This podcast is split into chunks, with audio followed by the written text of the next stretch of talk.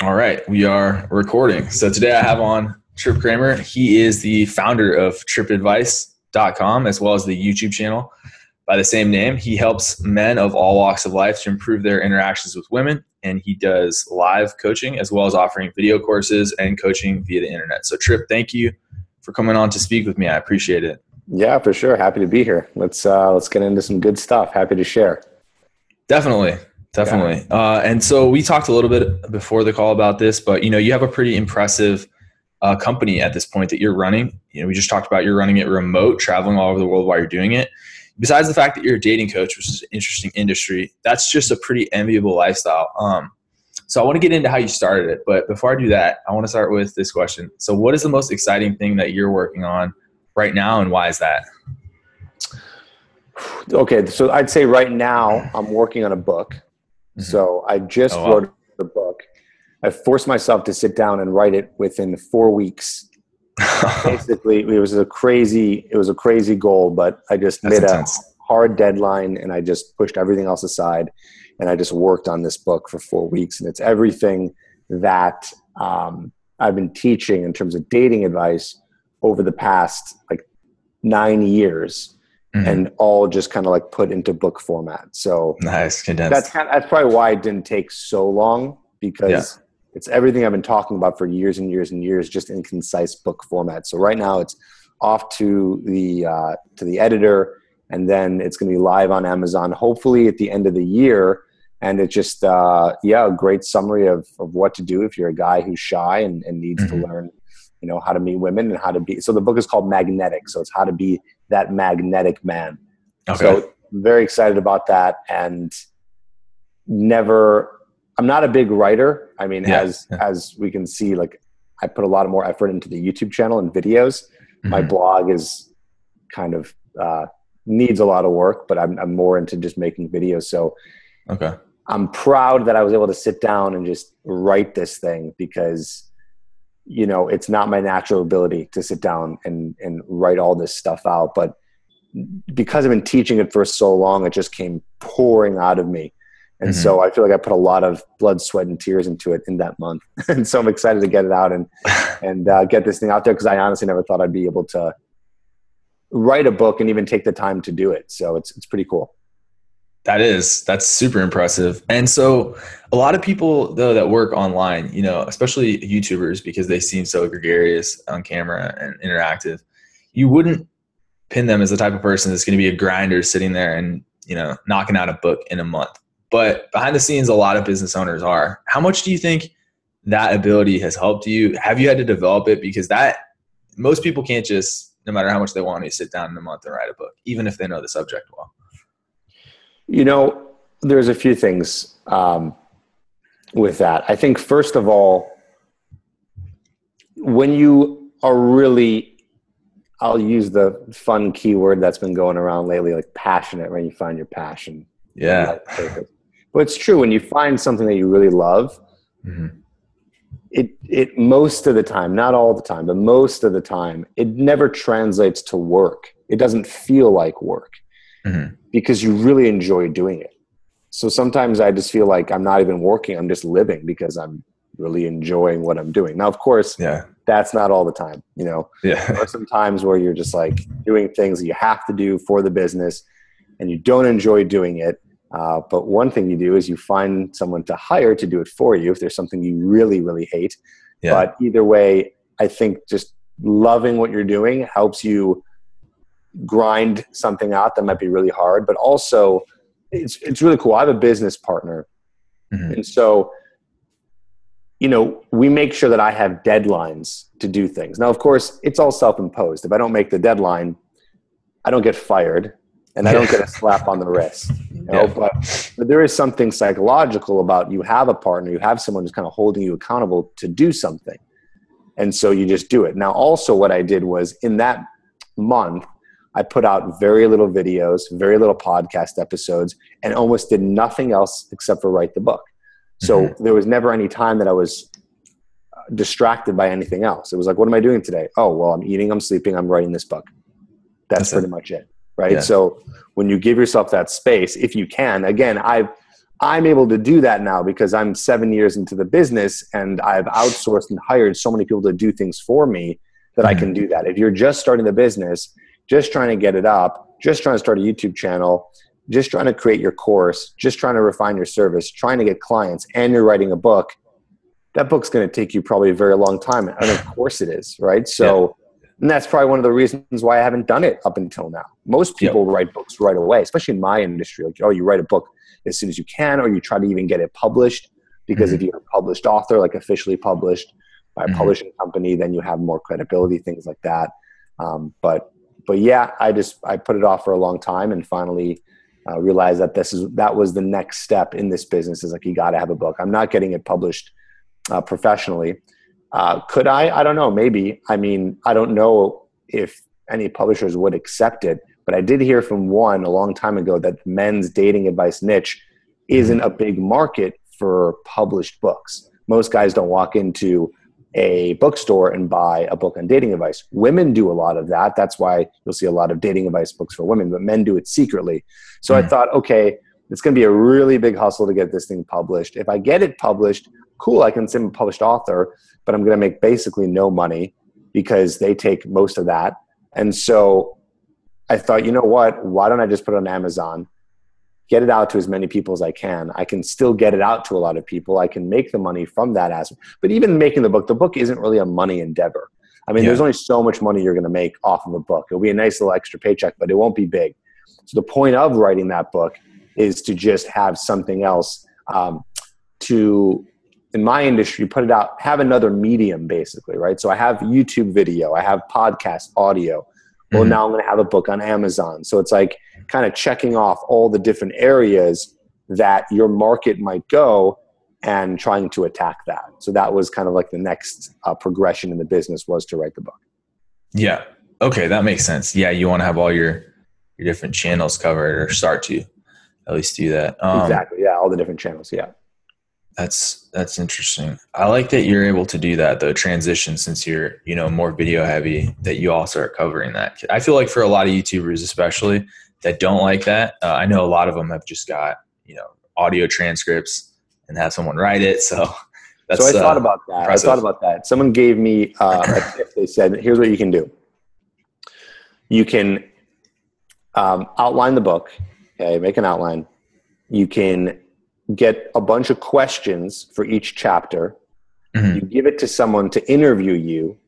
You answer the questions, or you just audio and just answer the questions, and then you send it off to a ghostwriter to write it. So yeah, that is one way to do it. But in my gut, I was like, it's not going to work. Like, they're not going to be able to get the tone of my voice, and they're not going to be able to spell out the like intricacies of the stuff that I'm teaching, because they're not teaching it. They're just listening and writing. And so as I'm writing the book and I'm like a quarter of the way through, I'm like, there's no way someone will be able to write this. Cause I'm writing little details that only I would be able to write as I'm writing it. So it's going to inherently make the book of more value. Yeah. You know what I'm saying? And I did actually try a ghostwriter like 4 years ago. And I was like, here's my program, write the book. And they wrote it, and it was so dry and very technical because they don't have anything to add themselves. They're just taking off of what I'm saying. Yeah, so they just have the surface level, what's in the program, like no context. They can't give examples. Now, maybe I could do that audio. Yeah. But still, it's not going to be translated in the exact way. So I would say to anyone, if anyone's watching this who is interested in writing a book, just write it. Yes, it's harder. But I mean, that's kind of the thing too. When it comes to like business and goals and success, like you have to go to the route of where it's hardest, because you're always going to be putting out something that's better, that's more quality, it's more valuable. Like the shortcuts, they rarely work. The shortcuts are just, it's not a means to an end. It's really not. The shortcuts are going to make more work in the long run. Just like me, right? I took all that time to hire a ghostwriter years ago, and now I'm completely scrapping that book.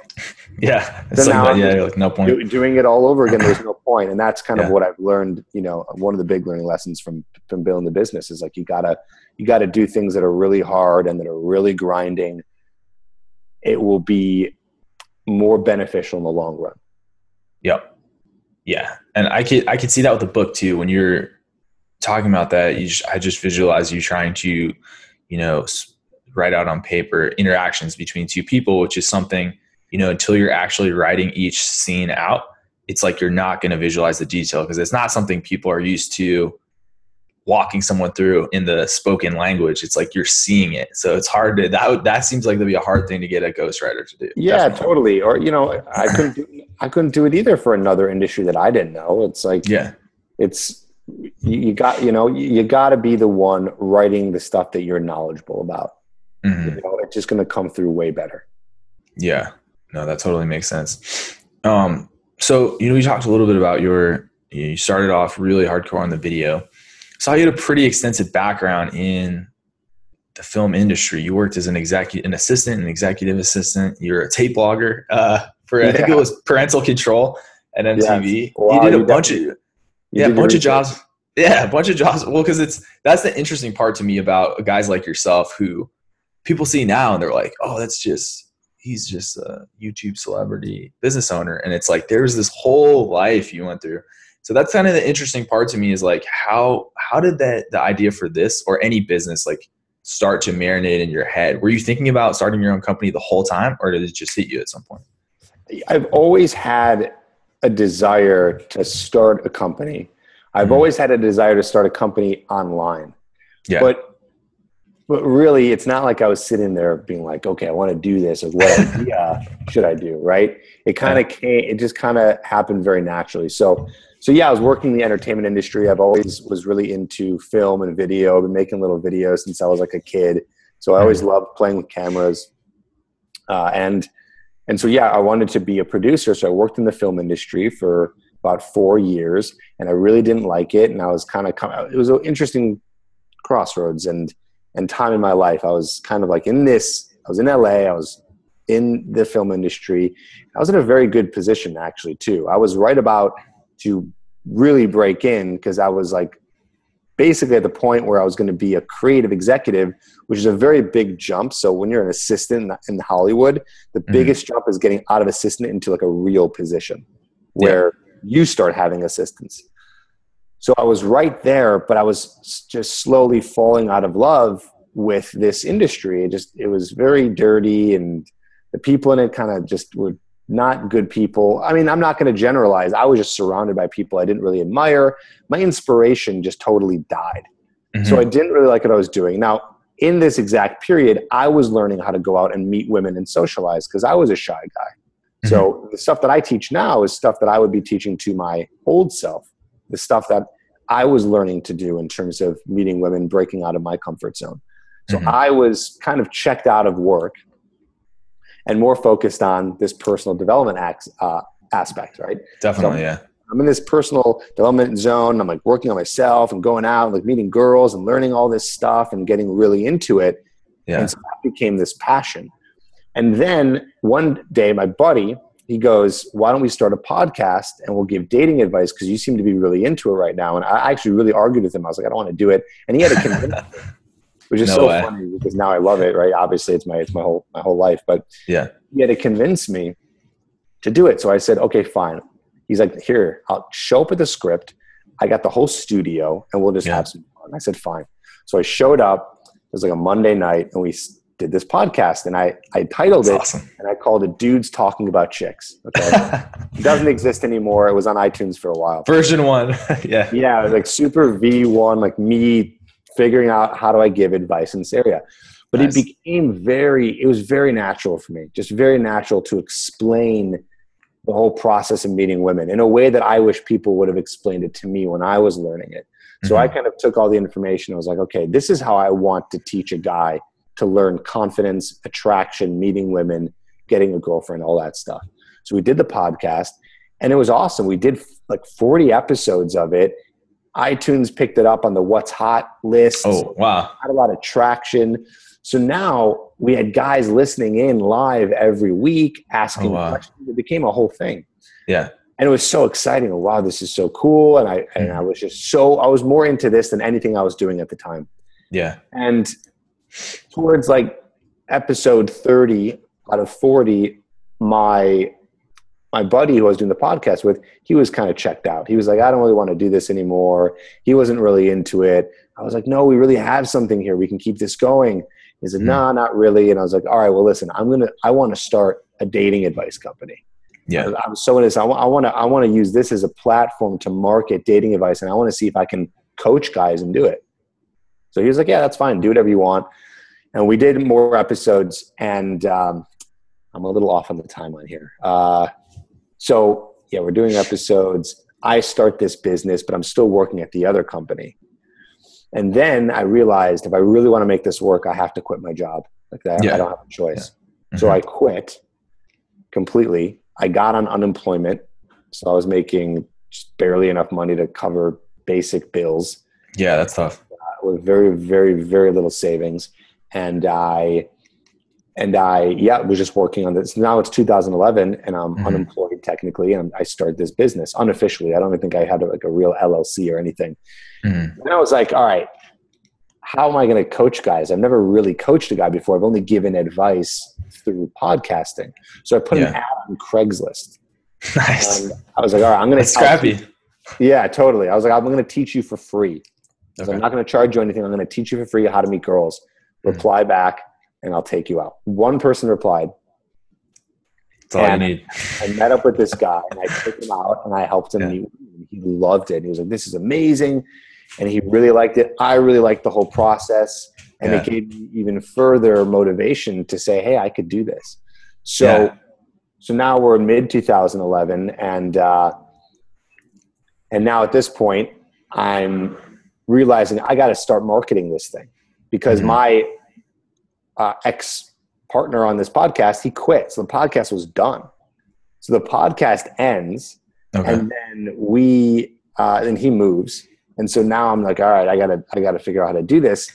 And podcasts, believe it or not, it's really difficult to set up a podcast. You need, either a studio or someone to record, so where it sounds good. And there's a lot of tech involved. It was just I didn't know how to figure all that out. I didn't really want to, but one thing I knew was video.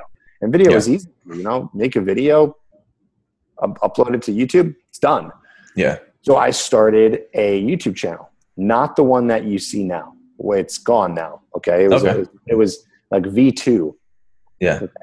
So I started this YouTube channel. It was called The Social Rules. And I knew nothing about marketing. I had no idea, but I did know how to create a little show. So that's what it was. It was more of like a show where it was episodic, episode 1, 2, 3, 4. Every episode had a theme to it. I had multiple segments where I had people kind of giving maybe a little bit of advice and also some funny interviews on the street. And then I'd give some advice and I'd have some like girl advice and funny skits. I had like this funny skit that was called Teaching People Sex Positions, but I was doing it with Barbie dolls and showing it. So it was kind of like this. It was funny, but I was trying to be serious. It was kind of a mess, but it was really cool. I mean, and it turned out really well. And I would put all of my effort into this thing, made 20 episodes, each 10 minutes long. And it didn't do anything. Nothing happened. I put it on YouTube and it got zero traction and it wasn't working. Yeah. So now I'm like, what do I do? That sounds like a lot of work, those type of episodes. I was directing it. I was editing it. I didn't have any money, so I was doing everything myself. I did have a buddy who was an executive producer on it, so he was helping me do it. He was an actor, and he was in it. Mm-hmm. But nothing happened with it. So then I saw on YouTube, now we're in 2012, I saw on YouTube, people were just sitting down in front of a camera and just giving advice, just like this. Yeah. And I was like, wow, that sounds so much easier. Maybe that's what I have to do. Maybe I just got to sit down and just give them the advice and not do all this fancy editing and show kind of thing. Yeah. I started to do it. And I remember like lying in bed one night. I was like, I knew exactly what the first episode was going to be and what I was going to talk about. And I came up with all these ideas of different videos to make and different topics. And so I set up the camera on my balcony and I just started recording videos. Mm-hmm. And then again, nothing was happening. And I was like, okay, nothing's really happening. And then I came across a course, which was about YouTube marketing for small businesses. I was like, perfect. I got to buy this thing. It's $100. So I bought it and I just followed every little thing that this course said. I sat down. I'll tell you a quick story. I remember doing this course And I'm watching the videos and I'm taking notes. And I'm like, all right, I got to implement this thing and this thing with the YouTube and how to title it and make it good and make people watch it. And I remember I was watching this one video and it was saying, you can't make videos that you want to make. You have to make videos that other people want to watch. So you have to find out the questions that your market is asking and answer those questions. And I was like, oh, I'm like, I don't want to do that. And this is a common thing that I see with business owners in this kind of industry, in this niche, is when it comes to information, people just want to talk about whatever they want to talk about, but not everyone is, you're not connecting with your audience because they might not be asking those questions. For example, I did a video called, how to set up your apartment for a girl. Now, while that's a good video, and I think guys should know that, that's not really what guys were asking. They weren't asking, how do I set up my apartment for a girl? They're asking questions like, how do I ask a girl out? How do I talk to girls? How do I kiss a girl? How do I get confidence, right? Those things. And so this course taught me how to find those questions. But I was sitting there and just like, oh man, like it really gets into creativity because now you can't just do what you want to do. You gotta stay in this kind of structure. Yeah. And I remember I was in a cafe and I was waiting for my car to get fixed because there was something, it was like a 1997 Honda Civic and it was totally breaking down. Every 3 months I had to get a new car. Okay. I remember sitting there, I'm in the cafe, I'm taking notes, like trying to make this thing work. And I get a call from the guy who's like, okay, your car is done. Hey, I just want to let you know, it's going to be $700 to fix blah, blah, blah. Holy shit. I was like, it's a lot of money.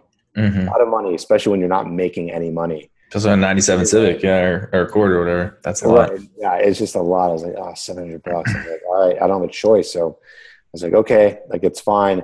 So I got that call and I'm just like, all right, I need to make this business work. I'm just going to do whatever it takes. So I just finished the rest of that course and implemented everything it told me. And then I started getting more views to the YouTube channel. And then I saw traction. And I'm so glad that I found that course. And I'm so glad that I had that moment where I was like, all right, I'm just going to find out what works and do it.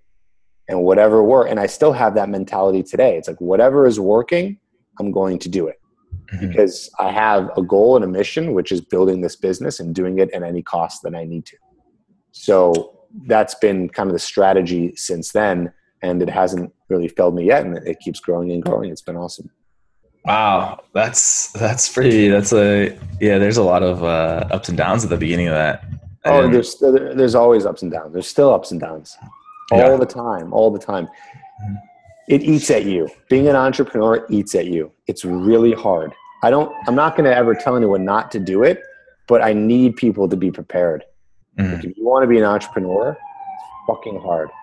There's a lot of work. There's a lot of grind. There's a lot of hustle. There's a lot of sacrifice you have to make because you're working a lot. And you're going to have months that are rough. You're going to have months that are great. You're going to have years that are rough. You're going to have years that are great. But I want to inspire people and tell people if you have a great idea and you really believe in it and you think it's going to work, then you should do it because when you get those good months, those good years, it's like no other feeling in the world. You're on top of the world. You feel amazing. You created something and it's working. And you're your own boss and you're doing your thing. But it's like the yin and the yang, you know what I mean? Like there's always both sides to the coin. And to reach those moments, to grasp those moments of, oh, it's working, I'm doing it, I feel amazing, yes, yes, yes. You do have to go through a lot of struggle. And I want people to know that because I want people to see and be aware of when they're in the struggle moments, when they're like, this is really hard right now and I want to give up, or I'm so angry, so upset, so emotional, whatever it is, hopefully you can step outside of that and say, oh, wait a minute. Yep, this is one of those moments. I just have to keep going and push through it to the other side. Yeah. Some people make it, some people don't. It all depends. You got to have a lot of drive. So to keep pushing through those low points. Yeah, exactly. To keep pushing through when it's really tough, when you're just like, is it worth it? Is it worth it? I mean, I've had plenty of times where, especially in the beginning, I was like, oh, this is not going to work. But the thing was, I never had a moment where I was like, well, what's my plan B? I never had a plan B. My plan B was, oh, this time Uber wasn't around. Even if Uber was around, they wouldn't take my 97 Honda Civic driver. But it was, I was like, oh, I'm going to be a pizza delivery boy and then continue to make this work. That was plan B, was just get another job to make money while I still work on this. So that was another thing. It was pushing myself out of the plane. You know what I mean? Like there's only one option, and it's ripping that cord, and that's it. You know, you give yourself one option. It's like do or die. And I had that because I really believed in it and believed I could do it well. And I just loved it. Like I love it. I enjoy it. I'm talking about the same topics for 9 years at this point, and I still love it. So I think that's what keeps me going. Yeah. Yeah. That's the interesting part. It's like for most entrepreneurs, or not most, but a lot, you know, they'll try anything because they just want to be an entrepreneur. But in this case, it seemed like you almost had decided pretty early on, you wanted to stick in the dating industry.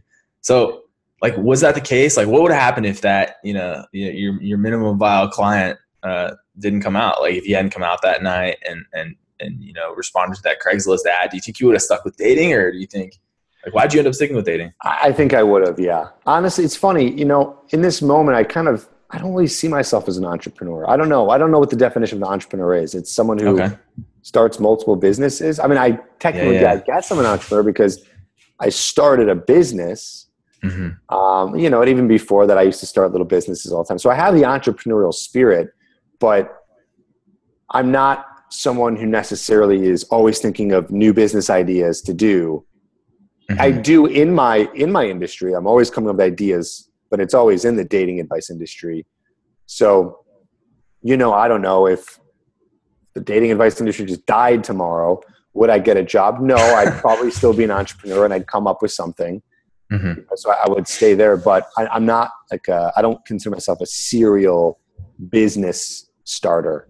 Yeah. Which to me, when I hear the word entrepreneur, it's someone who's always coming up with ideas and building different businesses, and that's cool. But I'm really just, I'm so zoned in on this to make this work. And then when this is, there's so much more work to be done. I mean, there's so, like, you know, I just wrote a book. Like that's another thing. Like, there's so many things to keep doing. And people always ask me, why don't you give dating advice to women? I say, well, one, I don't really know how, to be honest. I'm sure I can maybe figure it out. But even if I did, that's another business. Okay, so what happens now? Now I have men's dating advice business and I have a women's dating advice business. While that's still in the realm of dating advice, it's still a separate business starting from the beginning. So what would I have to do? Well, there's only so much time in the day, so I'd have to take away time from the men's business and put it towards here. So now I have half my foot in the men's advice business, half my foot in the woman's advice business, and both are going to grow much slower.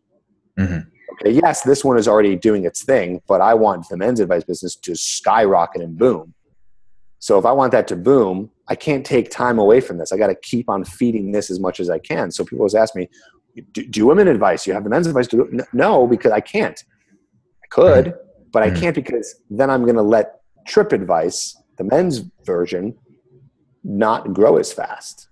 So, you know, maybe, I don't know, maybe in 10 years, maybe something will evolve and maybe I'll be doing something else related, or there'll be an evolution of it. Maybe women's advice will come into play, but there's so much work to be done still with this aspect that this is the only focus in terms of the businesses that I want to do and start.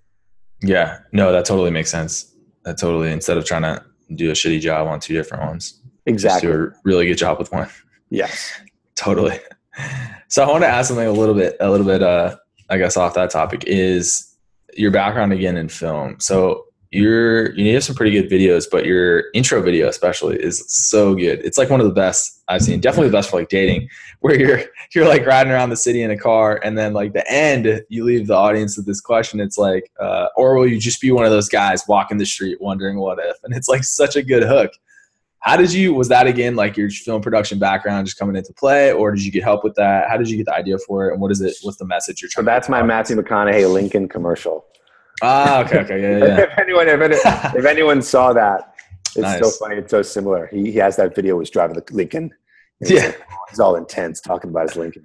No, yeah. So what happened was, in that time, and that was 2015, I had a film crew that I hired. And nice. They were very professional, really awesome. Young kids too, 19 years old. Mm-hmm. And they were so good. And so one day they came to me and they're like, hey, listen, an opportunity just came up. We know a guy who worked on the Fast and the Furious, and he can mount cars with a camera.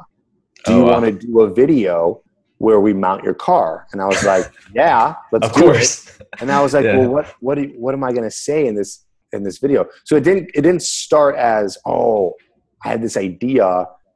This is the topic, and let's get me driving a car. It was the reverse. Yeah. It was, you guys like, we need to use this car mount.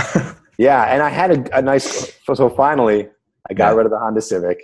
Nice. And the business was doing well. So I had an Audi A4. I don't have it anymore because I moved to Chicago and didn't need a car. But so at this time I had an Audi, mm-hmm. and I was like, yeah, let's mount this thing and I'll drive it. I was like, what am I going to talk about? And then I was at the same time, I was like, oh yeah, I want to do a motivational video. I knew I wanted to do a motivational video, but I never did it because I didn't exactly know what it was going to be like or how I was going to film it. So it was always in the back of my head, but I didn't know what to do. I said, oh, this is perfect. We'll do it me driving around and walking around the city, and I'll write some motivational script and do it. I wrote the script in like 5 minutes. I mean, that's like, impressive. I would have thought this was like marinating in your head for like months. Like, yeah, this is my intro video. It's like, that's impressive. It's those moments. It's just those moments. It's close. Again, it's more natural. Like sometimes you have those moments where it happens so fast because it just, the creativity is there and just comes pouring out. Yeah. You know? So I sat there and I was like, all right, what can I say? What's motivational combined with like, I'm saying this in the car, and it just came out. So I wrote the script, and I'm very, very bad at memorizing lines. So I actually taped the script to the dashboard. So I'm memorizing line by line as I'm driving the car. And then we did different angles. Oh my God. And that was a fun night driving around. Yeah, LA and filming that thing. Yeah, that's awesome. Must have been a good film career. Yeah, that's super cool. And you mentioned too when you were in LA, I guess that was your personal development journey. You mentioned you were there from 22 to 30. You said there was a period, not sure when that was, when you were going out about 4 to 6 times a week, just learning how to connect with other people. So what did you like? What was the biggest takeaway from that time? Was there anything you apply to your life outside of dating, and what was that? Yeah, I think, you know, it was a pretty out there move, right? Just to go out so many times and just practice talking to strangers. Yeah. You know, talking to women, which is the scariest for guys, talking to a woman you find attractive. It's like, whoa, it's a lot of, you know, most guys won't ever do it. Yeah. And I was doing it sober too. So to make it even harder, but I really had this like deep desire to just get this area handled. And so I think one of the biggest lessons that I learned from this was people are not as scary as you make them out to be. Like you imagine you're going to go talk to a group of strangers or a pretty girl, and something crazy bad is going to happen. You're so scared of like the way she's going to reject you or throw a glass of water in your face, or people are going to be really mean, and guys come up with all these different scenarios in their head that never happen. Yeah. And it was amazing because I got to learn that firsthand. I talked to a lot of people, and most people are really cool. You know, I mean, for the most part, sometimes they might, a girl might reject you, but it's never a big deal. It's like never this big deal. It just kind of happens, and you're just like, oh, that wasn't, you know, that wasn't very painful. Yeah. I can handle this. And so, yeah. So being able to do that, it did translate into other areas of my life. It made me more fearless with being able to communicate with others. So whether it be a friend, a family member, someone I meet for the first time, someone with networking, something with business, you know, it gave me kind of this new social muscle, as I call it, in terms of, you know, I built up this social muscle to be able to handle the pressure of being able to talk to someone in what would maybe be considered a high pressure situation. So having that skill built, I mean, was huge for me, you know? And I really think it's kind of an extreme thing, and a lot of people won't do it because it takes a lot of time, a lot of work, and it's really hard. Mm-hmm. Right? connected to the last thing I said earlier, is that sometimes you got to do really, really hard things to get better results. That was another example of one of those. It's like going out, talking to people, getting the rejections, staying out late. I remember there was this one week where I was going out like every night, because sometimes I went out like every night for 2 to 3 weeks. I did that a couple times, every single night. And I'd go out, and I remember I still was working at my current job. So I'd go out to 1 or 2 in the morning, and I'd drive home. Oh, shit. And I lived far. I lived far from, at this point, far from Hollywood, maybe 45 minutes away. So I remember driving home at 1:30, 2 in the morning, and I'm falling asleep at the wheel.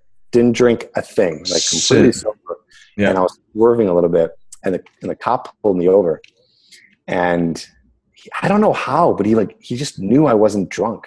I'm so surprised he didn't give me a sobriety test. It was really weird. Probably just after that many times, but being pulled over, he probably just knows. He just knows. I don't know. Smelled it. Didn't smell anything. I don't know. But he's like, all right, get home safe. I was like, okay. The next night, I'm driving. I'm falling asleep at the wheel again. I get pulled over again the next night. And the same exact thing happened. So 2 nights in a row, I get pulled over. Being so tired. Driving only 1, 2 in the morning. Luckily, didn't get any tickets. And I don't know. I still didn't learn my lesson. I was still going out most nights, and it was hard, but super rewarding. Wow. So you were grinding at this. Like, this is like a part-time job for you, at least. Totally. Maybe more. Totally. How long was this period you're talking about, going out 4 to 6 nights a week? Because I did it for like a year, maybe a year and a half.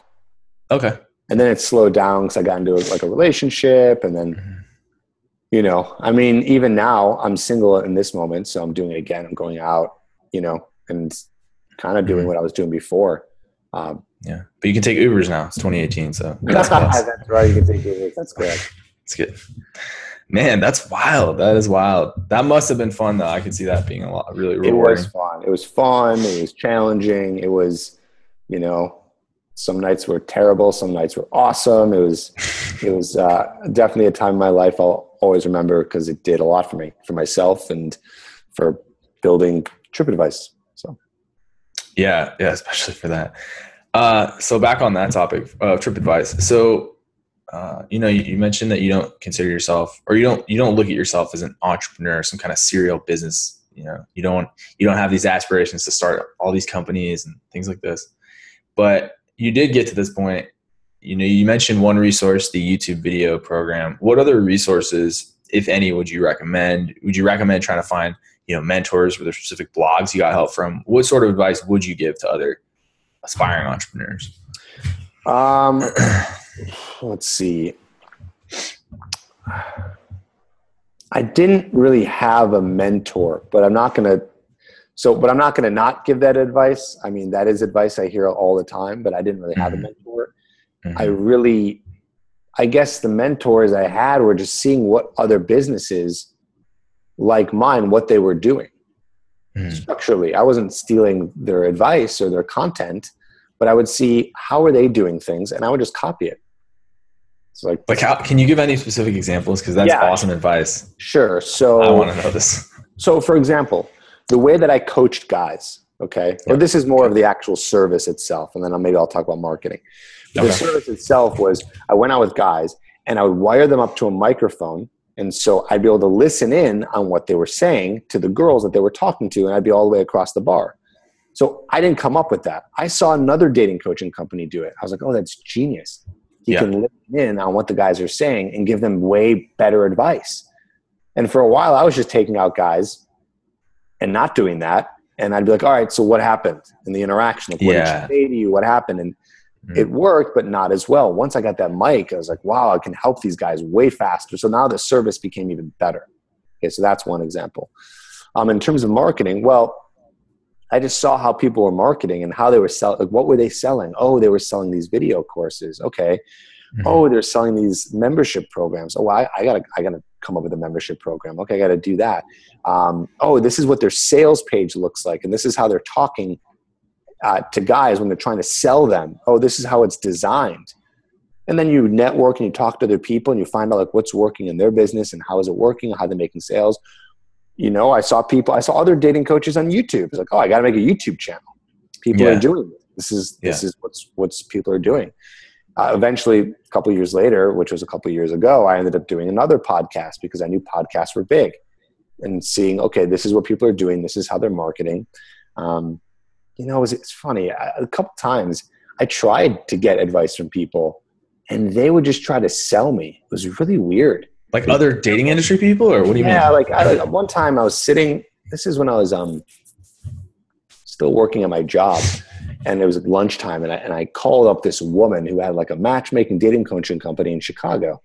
Mm-hmm. And I was just like, I mean, listen, it was a random call. I called her up, and I was like, I'm trying to be a dating coach. I know this is a random call, but I just want to know, like, how do you do it, and how do you structure your business? And she's like, well, I can tell you, but I'll have to charge you. And I was like, okay. I'm like, well, I don't have you know, $500. I didn't have $500 to spend on that. Yeah. So I do it. Then another time I got another call with a guy and I was like, hey, like you seems like you're doing very well. You get clients. Like, how do you do it? And he also wanted to charge me to do it. Now I get it. Okay. It's fine. Like it's value. You don't owe me. You don't have to tell me these things for free. Yeah. But one thing I will say is what a very scarce mindset. Like I get it. If you want to pay because you're a busy person and you don't have time to tell someone, like I don't have time either. I'm not going to sit down with someone random. But I'm not going to charge them. I mean, I've told people too. I have people DM me. Yeah. People who are aspiring dating coaches. Doesn't happen often, but maybe every couple months I'll get a guy, oh, I watch your stuff. Like, I'm trying to become a dating coach. Like, what can I do? I'll just tell them really quickly. No, I don't have the time to sit down and teach them everything because I'm building my business, but I'm not going to charge them. I'm just like, it's very scarce mindset to think like, oh, you're going to give away your secrets. Like, there's no secret. Yeah. Look at all my stuff. I even told another coach, I'm like, just look at my YouTube video and come up with your own twist. Don't just do everything I'm doing, but just steal my YouTube titles. I don't care. Yeah. Like, I don't care. Yeah. There's enough people to go around competition is good. It's healthy. And you want to be in line with your competition. You want to be friends with them. Mm-hmm. You know, at least in this industry, you know, it's a pretty tight-knit community and a lot of us are friends and talk to each other a lot. And people all the time are just giving away what they're doing. Because it's, first of all, here's the thing. I could sit down, I could have someone pay me thousands of dollars and I can give them every little intricate thing I'm doing in the business and show them how to do it. That still doesn't mean they're even going to be successful. But even if they are, what is that going to do to your business? Yeah. It's nothing. It's not going to do anything because they're going to give advice their way. And if their advice sucks, their business is going to be doomed. And you can't teach someone how to make the product. Like, it's their product, it's their thing, you know? So I don't know. I just don't. So yeah, I guess just going back, that was my story, kind of how I tried to get a mentor, couldn't afford it, and just kind of realized people were very, I don't know. It was just interesting dealing with these kinds of people who were really keeping themselves like tight like that. So I never ended up having a mentor, but I learned a lot online. I guess I had mentors online technically, not people who I talked to personally, but people I learned from, people in the internet marketing world, you know, learning about selling and sales pages and all that stuff. And then eventually I ended up getting a business partner a couple of years ago, and he's basically like a mentor. You know, I mean, he's part of the business, but he's always teaching me a lot of stuff because his passion is marketing and he's learned it and studied it hardcore. And so he helps a lot of that part of the business. So, look at what other people are doing and just do what's working. Like, forget innovation. You know, even I remember reading a story in Malcolm Gladwell's book called, I think it was Outliers. And he talks about how Apple, they didn't innovate with the iPod. Okay. So when the iPod came out, it was not an innovation. There was plenty of devices that had MP3s on it. So they didn't make that up. They just made a really awesome product. Yeah. You know, so they just took what was working, but made it better. And I love that. I was like, wow, that's great. You know, it's like, if you have an innovation, great. If you have something that's totally new and mind blowing, okay, great, go for it. But if you're in something that's kind of already been done, but you think you can do it better, yeah, just look at what other people are doing, see the structure of it, and just make it your own and make it better. But in terms of the way marketing works, like, that's never going to change. Marketing principles are always going to stay the same. And it really just boils down to, do you have a good product? Do you have a good product? And do people want it? If you have those two things in place, and of course the drive, I guess, is like the secret sauce of it, then you can really, you can build a huge business. You know, you just got to make sure it's something that people want. And when they get that thing, does it work? Does it do the thing that they want it to do? Does it play the MP3s really nicely and hold a lot of MP3s? You know, do they buy a dating course, a course on dating advice, and does it work? Does it get them results? Mm-hmm. Right? So do you have a product that people want? Does it work for them? Yeah. Get it out there. And marketing starts with the product always. That's awesome. That's two things you said stand out so much. The marketing always starts with the product. I've had people now say that on this from so many different industries. Yeah. Whether it's software, dating advice, doesn't matter. Marketing starts with the product. Actually, it was the CMO, the chief marketing officer from Quest Nutrition, you know, like Quest bars. Yeah. He said that. He's like, if you don't, you know, like the world does not need more shitty products. Like marketing starts with the product. He's like, my job, like I did amazing as the marketing officer or whatever, but it was really like, it started with that product because it was so good, so much better than what was out. Marketing is easy when you have a good product. Yes. You know, and then when you have something that's awesome. It's just, it sells itself practically. Yeah. Have you, well, has that been the way it's been with most of your products too? It sounds like the dating thing took off from day one, like the coaching. Well, yeah, but I've had a lot of failures, right? So the first YouTube channel was a failure. It wasn't a good product. It was good for entertainment, but that's not what I was selling. I was selling dating advice. Mm-hmm. So it wasn't technically a good product because it didn't give the people what they wanted, which is why I had to scrap that whole idea, start a new channel, and just give them exactly what they wanted, which was in this case, the direct advice on what to do in terms of dating. So, and then I've created plenty of products that were just didn't work or didn't sell or people didn't want it. You know, trying to think of an example of one. Yeah. Like I think I had, or here's a good example. When guys are looking for dating advice, they're not looking for style advice. Now, that's not very intuitive. Intuitively, you'd think, oh, guy wants to learn how to date and meet girls. He's probably thinking, well, I need to learn how to dress well, right? It's like, that's kind of the whole thing. Makes sense. Yeah. Makes sense. So I would put out videos on style, on what kind of shirts to wear and how to dress and all this stuff. And those videos always bombed. They never did well. So I was like, wow. I still don't really know to this day. I think maybe I have an idea. I just think that style advice is really big. There's plenty of YouTubers that have bigger channels than I do, super huge channels that do very well. But those are guys looking for style advice because they want to be stylish. Sure, maybe they want to be stylish for women, but they're not coming to Tripp to learn style.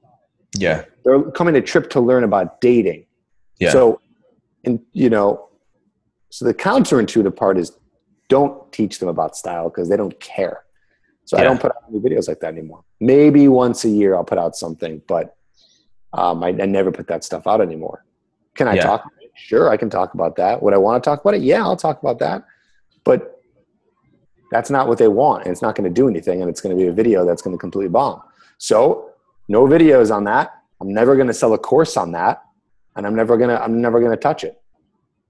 Well, have you done the videos on like the bridge for that customer awareness on like why style is actually something they do want to learn, or like have you tried one of those? A little bit. I mean, in the book I talk about style, but very little, because there's only a few principles that the guys really need to know.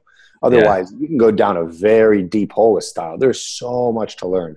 I mean, so much with men's fashion. It's like crazy, like all the way from how to zip your jacket properly and the right fit and cufflinks to socks to every part you could ever think of. I mean, it's huge, and it's a niche, and people are making a lot of money off of it, and a lot of guys want to learn that stuff, but not from me. So I'm not gonna talk about it. Yeah, fair enough. There's big style channels. Fair enough, it's not that important. Like, just do a couple things, and you're kind of good to go. It's really not the most key thing in terms of attracting women. It helps, but it's not the most important.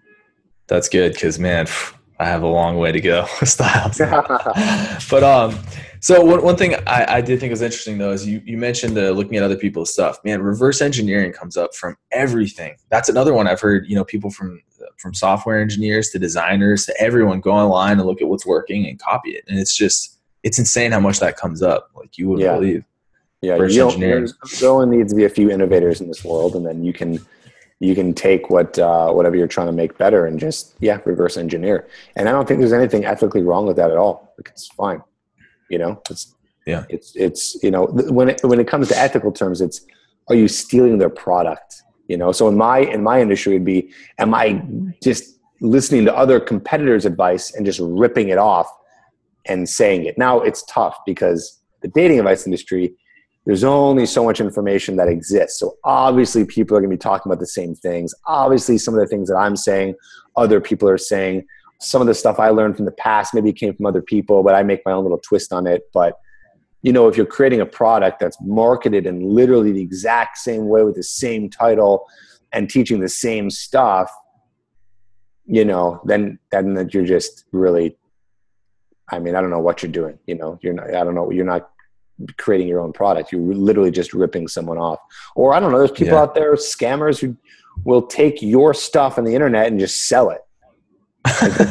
That's crazy. Yeah, they'll torrent it. They're able to figure out how to get it. And they sell it, man. You see what the U.S. government does to people that violate IP. I wouldn't want to be on the wrong end of that. Yeah, I know. It's So there's a lot of that going around. That's crazy. I know. It's and they stay anonymous and make money off of that. I don't know. I don't know how well they really do, but that happens all the time.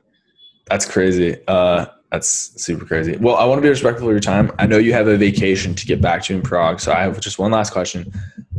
Is there anything, Tripp, that I didn't ask you that I should have, or that you'd like to leave people with? Anything like that? Let's see. Something that didn't ask me. I would say... Well, I think one thing I can say for people is, this is advice that I've heard, so this is not original from me, but it's something that I've heard that's really, really key. And so whenever you're doing anything in life, and in this case, we're talking about building a business, right? Entrepreneurship. Mm-hmm. You got to ask yourself why you're doing it. You need to have a really good why. And when you have a good why, it gives you the motivation and it gives you the drive to keep going, right? So a really poor why is money, okay?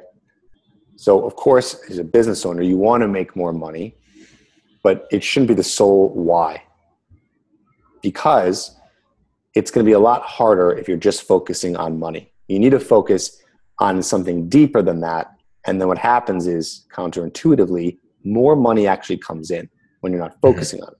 So for example, for me, my why is the mission of, I want to help as many guys as possible meet and attract women. I want to help as many guys as possible defeat their shyness, to experience what it's like to be with a woman that they're really attracted to. My why is to get as many guys as I can to help them not settle, so they can have really awesome relationships, sexual experiences, and live out the dating life that they really want. For a lot of guys, that's eventually finding a wife and getting married. For some guys, it's just being able to meet a lot of girls, And so my mission has become, help as many guys as possible. So when that's my why, all other questions are answered towards that. It's like, okay, so if that's the reason, well, then I got to make sure that I do anything I can to help these guys and hustle as much as I can to get to that point, and put out the videos I need to put out, and write a book as fast as I can to get it out to the people, and, work all day on editing a video to make sure it's succinct enough so the guy understands and gets it. And you're just working on all this value, and you're just adding more and more value to the product and the thing that you're selling. And so with that, the money comes, so it's way better to focus on what your mission is. I mean, you can probably look up some cool motivational stuff on like Steve Jobs and why they created the iPhone. It's like, they created the iPhone to make a ton of money, and they knew it'd be I don't know if they knew for sure. That was a big innovation, but to you know, make that to make a lot of money, but there was something deeper behind that, you know. And every big entrepreneur has something deeper behind that. Anything that Richard Branson talks about or Elon Musk, and there's always a why involved. So you got to figure out what it is. And I think it's fairly easy in the beginning. A lot of entrepreneurs, they are very passionate. But once success comes, something weird happens. Like you start focusing on money again. And you start to get maybe a little greedy. And you're like, oh, yeah, money, money. And you start to make the wrong decisions. And that's happened in my business. I'll admit that. There's times where I felt kind of like, oh, yeah, okay, do this, do this. And they were never the right decisions. Never, ever, ever. Taking shortcuts, things like that. So it always come back to the why. How much value can you offer someone? And then the success will come. Hopefully you have something that people want. That's awesome. Totally love that. Well, anyway, I'm going to go ahead and cut it. We can chat after, but Tripp, thank you for coming on and talking with us. I really appreciate it. That's some awesome advice. Thanks, man. Thanks for having me.